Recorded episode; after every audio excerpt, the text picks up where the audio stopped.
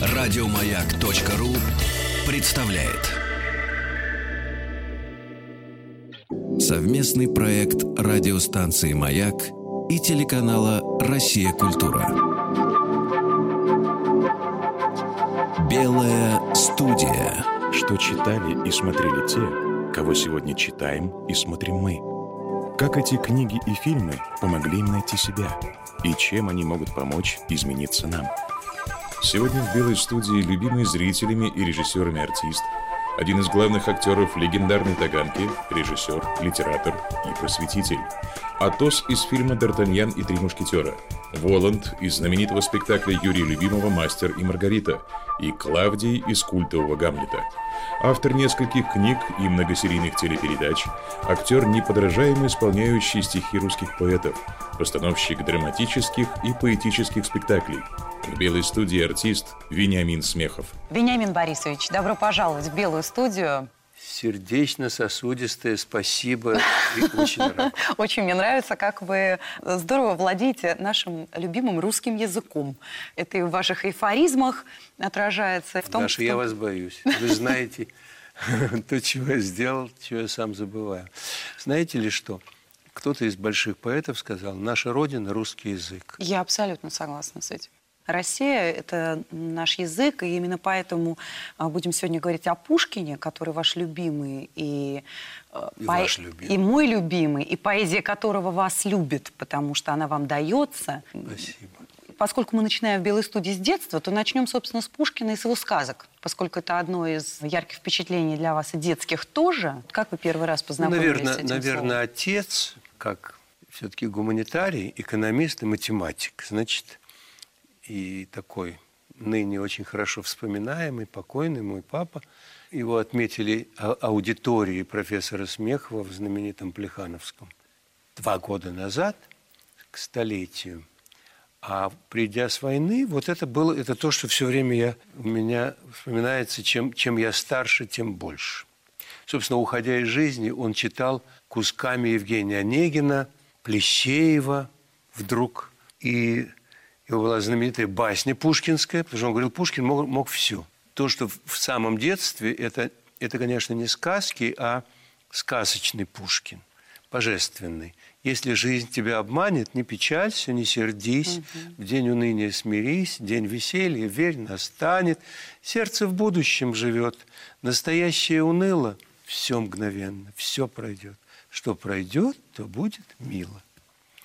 Да, а э, сказки, конечно, это ежедневность. Вот, скажем, сказка о рыбаке и рыбке.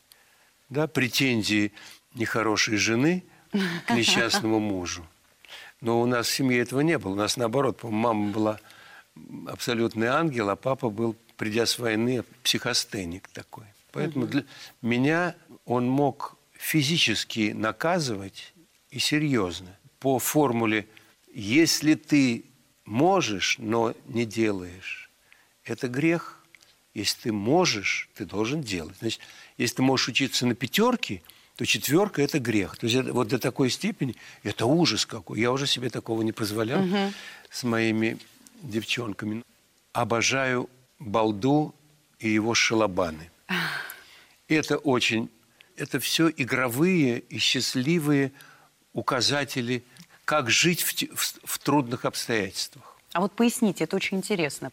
Конечно, это, это притворство положительного персонажа перед обстоятельствами, которые ему грозили. Да? И этот работник выкручивался из жизни, ну как, как хитрован. Кстати, выкрутиться – это был глагол маленького Бориса Моисеевича, моего папы, когда что-то, ну уж такие тяжести были, и революция, потом одна война, другая и так далее. И когда его отец э, говорил вот то это, он говорит, выкрутиться. Вот этот глагол меня тоже в жизни выручает. Игровой глагол. Вообще все игровое – это есть пространство моих интересов всегда. Это замечательно, когда нас делают детьми, но детьми на таком уровне, на уровне познания жизни и смерти. Ведь, э, да, я держу вот в руках книжечку об играх – одна из новых книжек, которые меня очень порадовали. Значит, это книжка «Игровые миры». Постиндустриальный мир становится играющей цивилизацией. Раз. Садистские стишки и близкие им фольклорные жанры. Перевернутый. Я маленькая девочка, играю и пою. Я Ленина не знаю, но я его люблю. Утренник в детском саду. Это фольклорные жанры, близкие к садистским стихам тоже. У Чуковского это зона жанрового пограничья. Это уже лепо и не лепится, да? В этой книжке сочно рассказывается это, это приговоренность человека к игровой стихии. Отношение к школе. Маленький мальчик нашел пистолет. Школа стоит, а директора нет. У нас у всех были в детстве эти стихи. Я тоже помню, что что-то там мальчик в подвале нашел пулемет, больше в деревне никто не живет. А с другой стороны, игра да, и актеры, которые, в общем, они как раз и остаются такими детьми.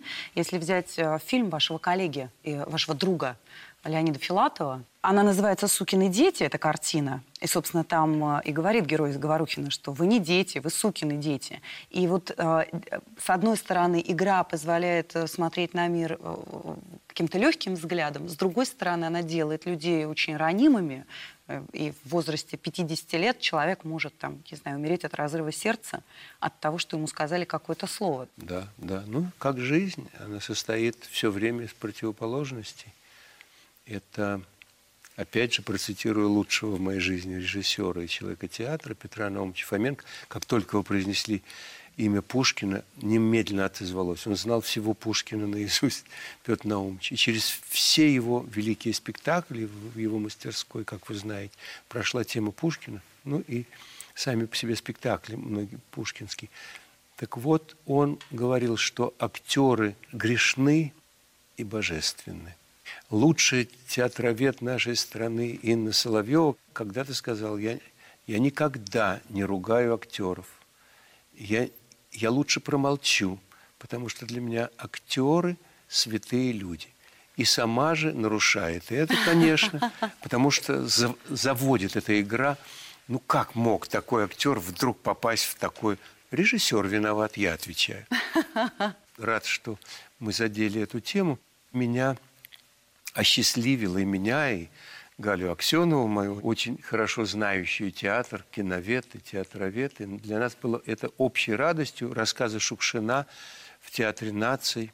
Это такой сказочный уровень игры, когда игры как будто нет – это Женя Миронов и Чулпан Хаматов. Чулпан Хаматов. И вообще там ансамбль замечательный совершенно. Там. многоролевые да. вещи. Они складывают... Э, Алвис Херманис поставил, да? То есть это Херманис. удивительно, насколько прибалтийский режиссер поставил настолько русский спектакль, то есть поставил Василия Макаровича Шукшина, который вот прям вот наш-наш-наш, да? Да, Женька, ведь Питер Штайн, когда привез в Москву «Три сестры», то он разоружил всех надеждой на то, что мы можем достичь Чехова.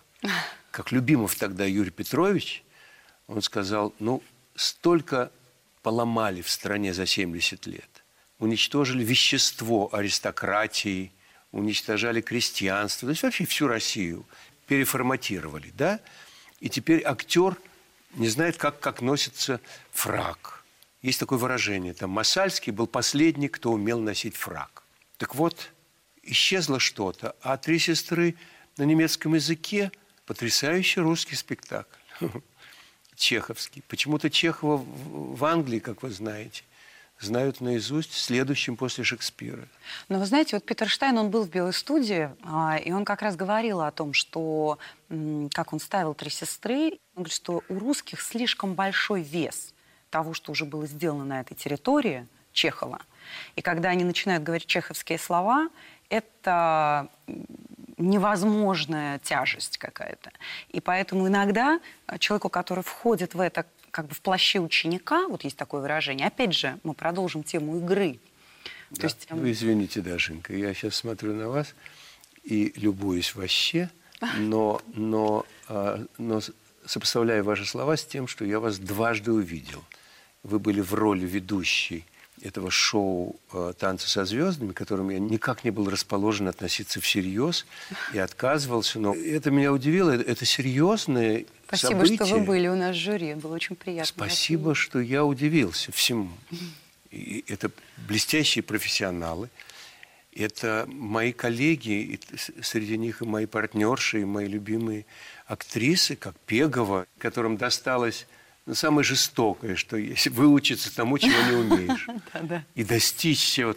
И вы, которые соединяли все это, вы, вы, вы вроде автор этого, и вы, была, вы были совсем иной. Сейчас вы другая. Значит, вы умеете тоже впадать в игровое качество, да? Вам это интересно? Конечно. Хотите Ходосевича прочту для разминки? Люблю стихи, люблю природу, но не люблю ходить гулять. И точно знаю, что народу моих творений не понять. Вот это игровой климат юмора да. и вместе с тем исповедь Ой. поэтов, которые не очень рассчитывают на понимание всех. Совместный проект радиостанции «Маяк» и телеканала «Россия. Культура». Белая студия. Сегодня в Белой студии Вениамин Смехов. Вы знаете, вот одно из удивительных ваших качеств, что вы э, доносите юмор, который есть в стихах наших великих э, поэтов, так, что это становится абсолютно осязаемым. Я просто в голос фактически смеялась на вашем вечере с Аликой Смеховой, когда вы читали Сашу Черного. Приятно. Про сирень, вот эти стихи совершенно, потому что лишь там что-то становится со временем все лучше. А Церцеи поэты... А Церцеи поэты... Вы видали куст сирени в средних числах ноября? Финал, конечно, замечательно. А сейчас моя тема – Маяковский джаз.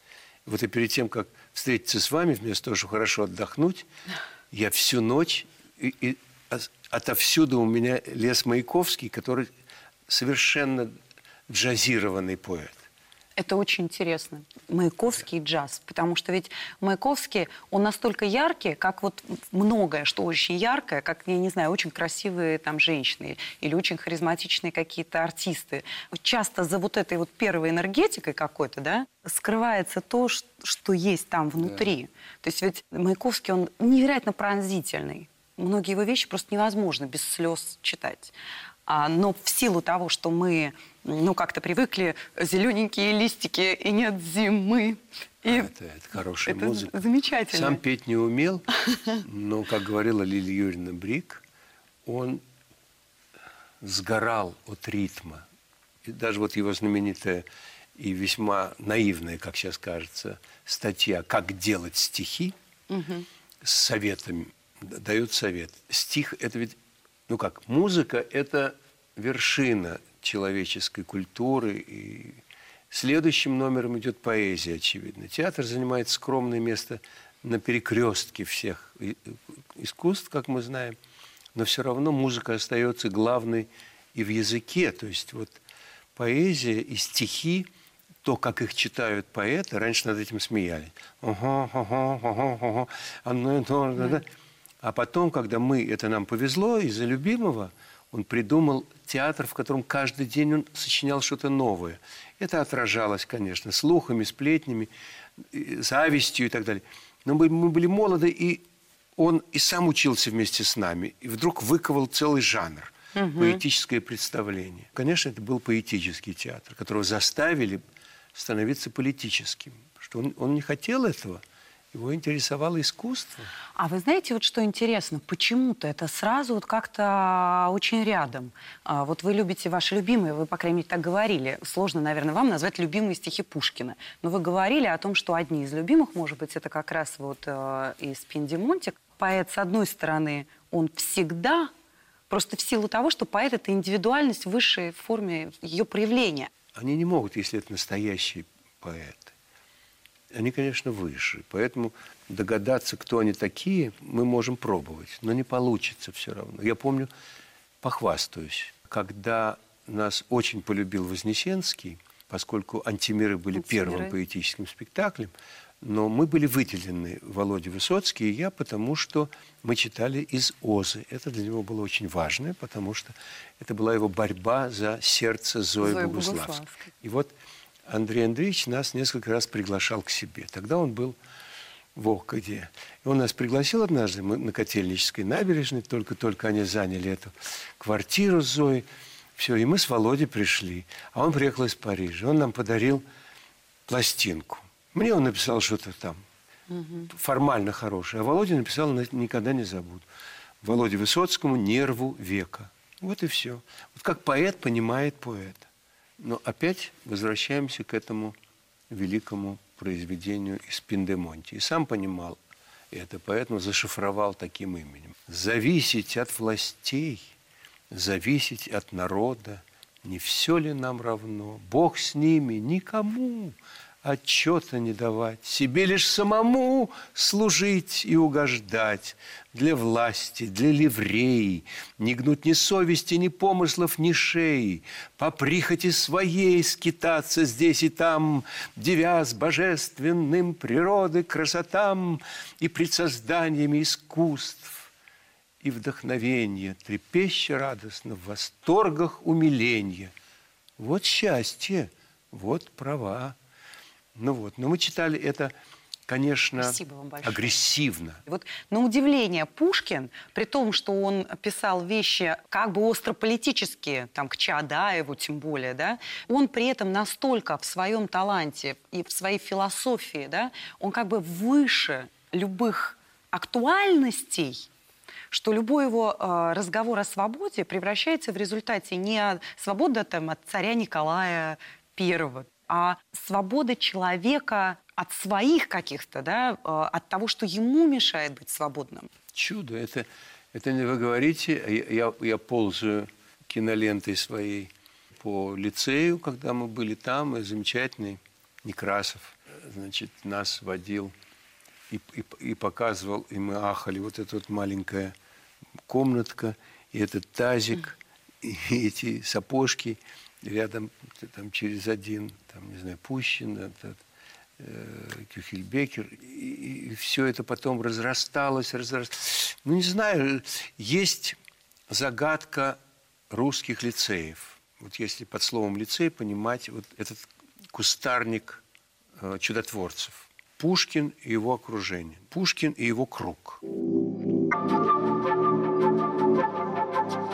Белая студия. Сегодня в Белой студии Вениамин Смехов. А ведь это же можно э, сравнить и со студийностью, вот то, что вам очень близко. Правильно. Понимаете? конечно. Ведь традиция студийности, из которой родились самые наши любимые театры, и Ну, Таганка, и Современник, да, и Фоменко, прав. это все же тоже рождалось из какой-то лицейской такой э, атмосферы. Это, это еще, почему еще мне нравится слово студийность, это напоминает мой восторг. Я все-таки пережил трагедию после первого курса.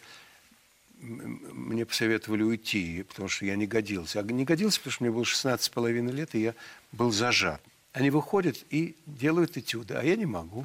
То есть я делаю, но я, как это уж наш мастер называл, вы как кусочек в проруби.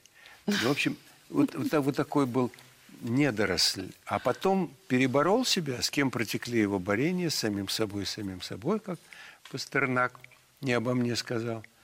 Вот. И дальше было счастье студийное. Почему? Сам это открыл, хотя это только по глупости называется от- от- открытие, оно само по себе. Почему так сильны курсы? Фоменко блуждал по миру, создавал чудо-произведения, его выбрасывали то из Москвы, то из, из Питера. Нашел свой курс и создал чудо. Да, лицейское чудо вот этих Фоменок. И в чем этот вот вы говорите, вы раскрыли? это? Бескорыстие. Бескорыстие, натуральное бескорыстие. Потому что это вооружает тебя правом считать твоего соседа таким же, как ты. На сцене, в театре уже будет не так. Там уже начнутся всякие новости. Тебя первым составом, а, а за что меня вторым? А почему меня третьим? Мы в «Мастере и Маргарите» увидели любимого, который вернулся к студийному. Его так захватывал Булгаков. И это опять как капустник делался, понимаете? Как делались 10 дней, которые потрясли мир. Понимаете? Которому тоже приписывали, который тоже запрещали, потому что там не тот Ленин говорил. Там Ленин произносил то, что нам было выгодно. У Ленина же можно цитат брать на все. И Да, он тогда про все что-нибудь сказал. всё Что-нибудь умное сказал. Маркс про Пушкина говорил. Вы знаете же, да, это как раз у Лотмана есть в комментариях. Поразительно. Я не помню. Ну, там у Пушкина есть слова про Адама Смита и так Да, далее. да, и да, вот да. у Маркса в записках есть, что вот э, в Евгении Онегине Пушкин а, говорит о системе Адама Смита и так далее. Зато Карл. читал Адама Смита. Да, да, да, да. Как государство богатеет, и Ты- почему ты- не ты- нужно ты- золото да. ему, когда простой растет, продукт имеет. Это в трех словах гениальных абсолютно изложена Да про всё. экономическая Да про концепция. всё. Вот вы сказали, и, наверное, такая одна из главных его книг, может быть, главная, Евгений Онегин. Это книга, которая одна из ваших самых любимых. Вы признавали, что вы в ее перечитывали, перечитываете, а, любите комментарии э, великого Юрия Лотмана э, к этой книге. Спасибо. Вот он в предисловии к своим комментариям пишет о том, что Евгений Онегин – это книга, которая вас удивит, что какие-то книги могут быть написаны позже и быть более актуальными, но Евгений Онегин в каждом поколении обладает вот этой способностью еще удивить. Вот вы перечитываете а, Евгения Онегина. Вот чем он вас удивляет? Это вот надо, надо специально сделать такую передачу. Вот взять томик Евгения Онегина, и вы говорите, страница 35 Я открываю, и вы знаете это, и я знаю. Но вы обязательно откроете что-то. Блажен, кто с молоду был молод, блажен, кто Да. вовремя созрел. И это, это, это произошло. Вот что. Когда почему-то Пушкин, которого, на которого так обижались современники, что куда-то он прорвался. Ну, такой ну, как бы сейчас сказали, для пепла вообще, для, для плебса. Ну как, ну Татьяна, ну не бывает такого русского имени в русской литературе. Ну что это такое? Ну что она сотворила, эта Татьяна? Сначала с Пушкиным самим. Вот за этим следить. А, Евгений Онегин еще и ваша любимая э, книга, э, вы сказали, одна из любимых, о любви. Там ведь очень много разных образов любви. А вот для вас что в первую очередь? Центральная линия – это Татьяна, это Онегин. Ограничить цитатой, Дашенька. Любимая фраза Гёте. По-моему, она тоже вычитана из Пушкина, из примечаний. То, что вот бывает сказочным, сладостным времяпрепровождением, примечания, письма и так далее. Как счастлив, кто любим, но более того, как счастлив тот, кто любит. И это указательный, так сказать, жест в Евгении Онегине, а там размышляйте сами. Татьяна осталась счастливой, и она со слезами это произнесла. Но для нее закон был, она законопослушница была. Вот. А Онегин должен был до этого дойти. Пушкин его должен был довести до той черты, как он с горя, поняв, что он обязан именовать себя счастливым за то, что он полюбил Татьяну, или не полюбил по другим версиям. Это уже... А по вашей как? Вам Я как- думаю, как? конечно, он был влюблен в нее. Это не было... Это, это она его наказала словами, что, что только в вихре света э, Да-да-да. им- За ему что она же ныне, показалась. Да. Не потому ли, что мой супруг, да, что, что нас зато ласкает свет. И он э, удалился в мир и предложил своему другу Саше Пушкину прекратить исследование. Онегий, добрый мой приятель, все-таки Пушкин же сказал об этом. В любовной линии здесь еще у Пушкина, и Лотман об этом замечательно тоже пишет, рассказывает, там поразительно новаторским для того времени, когда был написан Евгений Онегин, была как бы реалистичность этой истории. Вот даже Татьяна, которая пишет свое письмо, начитавшись романов, да, английских в основном, ну и французских тоже, она пишет, кто ты, мой ангел или хранитель, или коварный искуситель. То есть там либо ты, значит, даруешь мне счастье, либо ты не свергнешь меня в пучину. А он ведет себя просто как приличный человек. Вот Райф Файнс, который очень любит это произведение, он был когда у нас в гостях, он сказал, что «а мне нравится, как он поступил». Он поступил правильно. Вот англичанин. Ему кажется, что а что? Ну, как можно перевести? Зачем Да, писать такие письма? Понимаете, а вы бы как поступили, если бы вам такое письмо написали? Э, Возвышенное письмо, ну, мне и писали, вообще говоря. Ну и что? Нет. Я, И я- как поступить? Я сочувствую, нет. Я, я не... Ну как? Это, это каждый раз все зависит от того, когда и кто. И, конечно, надо беречь человека, в котором есть любовь. И Онегин ведь и говорит об этом. Он, он и пытается ее оберечь. Ну да. Поэтому ничего плохого в том, что он, мне, мне нравится его монолог. Мне его последний, там сложнее. Вот это сверхъестественный порыв, когда он увидел генерала в летах. Мгм.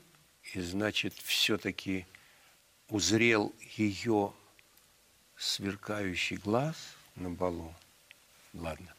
В опере... И, и, мне интересно, Чего? что, почему ну ладно? и, и, и поспешил лексика поспешного человека, когда себя обвинять побольше, то есть все равно вызвать в ней речевое выражение, выражение глаз. Вот глаза ему уже сказали, что она его обожает, а речь ее перпендикулярна к, к тексту глаз. Да? А ему надо вызвать все равно. Вот если актера, если я как режиссер буду, буду работать с актером, я буду говорить именно о, о, о предельном общении и о таком речевом действии, что очень важно в театре. Речевое действие. Не вообще произносить слова, а, а совершать поступок словами. Вот так же, как, как каждая фраза Пушкина. Это очень точно, ведь она же, собственно, и совершает этот поступок. Я вас люблю, к чему лукавить? Он вырвал, вот то, Всё, что вы сейчас... да.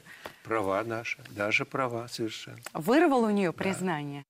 Вы играли Воланда. У Булгакова Воланд показан настолько всепонимающим. Он нарисовал усталость. Усталость от того, что человечество не учится на ошибках, грубо говоря. Повторяется. И это мне очень помогло, когда мне объяснил премудрый Георгий Борисович Федоров, профессор, археолог, друг Юлика Кима и многих, который печатался в «Новом мире», в общем, чудо-человек. И он э, красиво очень рассказал о том, как, как он смотрит на этих людей. Ну и что это такое? Это было тысячу лет назад. Они были одеты по-другому. Они были даже в шкуры когда-то одеты, как в Маугли. Они ну, ну что это такое? Мне это, знаете, как помогло? Потому что Любимов сначала ругал меня, потом вроде начал говорить, вот сейчас правильно. А потом стал говорить, я должен перестать видеть в тебе читателя. Мне было очень трудно. Это было студийное возрождение Таганкина все время создания «Мастера Маргариты». И напридумывалось всего, а со мной направляет на себя луч Юрий Петрович, на свой цыганский глаз, как он сам говорил. Ну, Вениамин, я не знаю. Ну, нет, не получается. Ведь он, вот ты целую сцену просиживаешь без, без единого слова. Это же монолог. Да, Юрий Петрович, да. А как я сижу? Ты сидишь, как Веня Смехов. А как надо сидеть? Я уже начинаю цеплять его. Я позволял себе штучки всякие. Он говорит, так, это вы в капустнике делаете. Ваших шуточек мне не надо. Так. А дальше он нацеливал на себя глазок лампы и становился Воландом. Вот Веня, он же ведь все это уже видел, а его обязывает должность продолжать наблюдать это безобразие. Он говорит, знаешь, какой у тебя должен быть глаз? Люди, люди, порождение крокодилов. Он так сказал. Белая студия. Сегодня в «Белой студии» Вениамин Смехов. Вениамин Борисович, вот э, если еще об одном герое, таком неположительном, так скажем, мягко говоря, вот он не злодей такой шекспировский, и тем более не Воланд. Глебов, ваша роль в великом спектакле «Дом на набережной». Насколько я знаю, вам вы должны были другую роль играть, и вы сами захотели играть именно не, не положительного человека. Сама положительно мне интересно Да. играть вообще. Но, но дело в том, что он и не отрицательный, и не положительный. И в вот этом именно, сила. он такой, как мы все. Я не знаю Жалко, человека, что вы не могли бы- видеть этот спектакль. Он действительно был какой-то очень особенный. Но Висбор, например, считал, что этот спектакль вырывается из всего ряда любимских спектаклей тем, что Давид Боровский придумал декорацию, которая срежиссировала все. Тон, фон, интонацию и так далее. И Юрий Петрович шел и на поводу у романа, и, конечно, вместе с тем аквариумом памяти этого героя. И, и то, что меня прижали, меня героем. Я играл горе человека, который не хочет считать себя виноватым. Он все так же понимает, что такое хорошо, что такое плохо. И поэтому мой внутренний подтекст я вам выдаю, никому не говорите. Когда я глядел на зрителя, который сидит в полуметре от меня, сцена выше меня. И там мои персонажи, которые меня угнетают справедливыми э, воспоминаниями против меня. А я стал уже в порядке, этот герой Глебов. Он уже профессор, филолог. Все, а то время прошло, этого посадили, этого всегда несчастье. несчастье. Антон погиб во время войны, сверхчеловек и так далее. И, и Соня не, уже несчастная, э, которую он, значит, вот как поступил как Онегин в известном произведении. И тут он, этот Глебов мой, натыкается на эти укоряющие глаза. И внутренний монолог всегда был такой, мне он очень нравится. Я себя всегда этим распалял. А что вы на меня так смотрите? Вы что, в другой стране живете? Вы что, не понимаете, что можно говорить, что нельзя? Вы цензуру не знаете? Вы что, по-другому? Вы все свободные, да? И вы, в моем случае вы пошли бы и сказали, посадите меня, я против решения ЦК партии, допустим. Да как? Вы такие же, как я. Что вы на меня так с укором смотрите? Просто меня распинают. Но я не Христос. Ну вот то, что вы сейчас рас рассказали, это же как раз э, то, что удалось сделать э, Юрию Трифонову. Совершенно, э, как мне кажется, то есть это была такая очень актуальная вещь то время, как он это написал. Но на самом деле это вещь на все времена, и чем менее она становится актуальной, тем... Вот это очень интересно, Тем да. больше она как бы созвучна просто любому человеку. Потому что в жизни каждого из нас постоянно возникают ситуации, когда мы себя оправдываем тем, что, ну, да ладно, да я это не скажу, да это ему не надо, чтобы я это ну, там очень, говорю. Очень трудно преодолевать это. Особенно если у человека появляется успех, да. а ему звонит его же товарищ, который опущен ситуациями своего характера или обстоятельствами. И это всегда испытание для человека, ну, не знаю.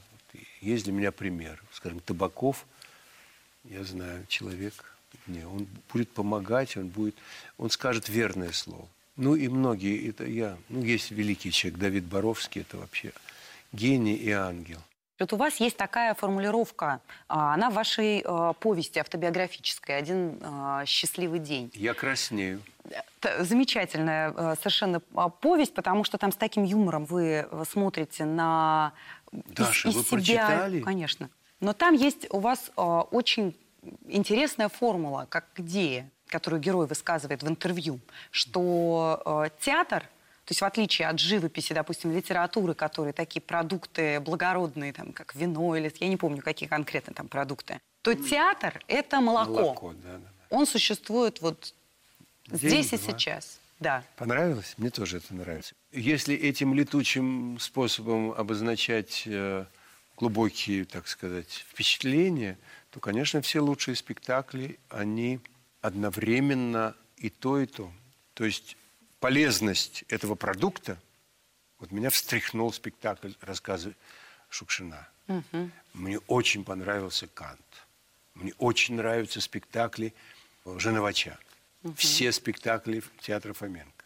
И вспоминаю «Золотой век Таганки», то, что я видел как зритель. Зори здесь тихий, Пугачев не играет там. Эти спектакли в тот момент, наверное, сопоставимы с понятием молока. Лучшие спектакли. Да. Но дело в том, что лет через...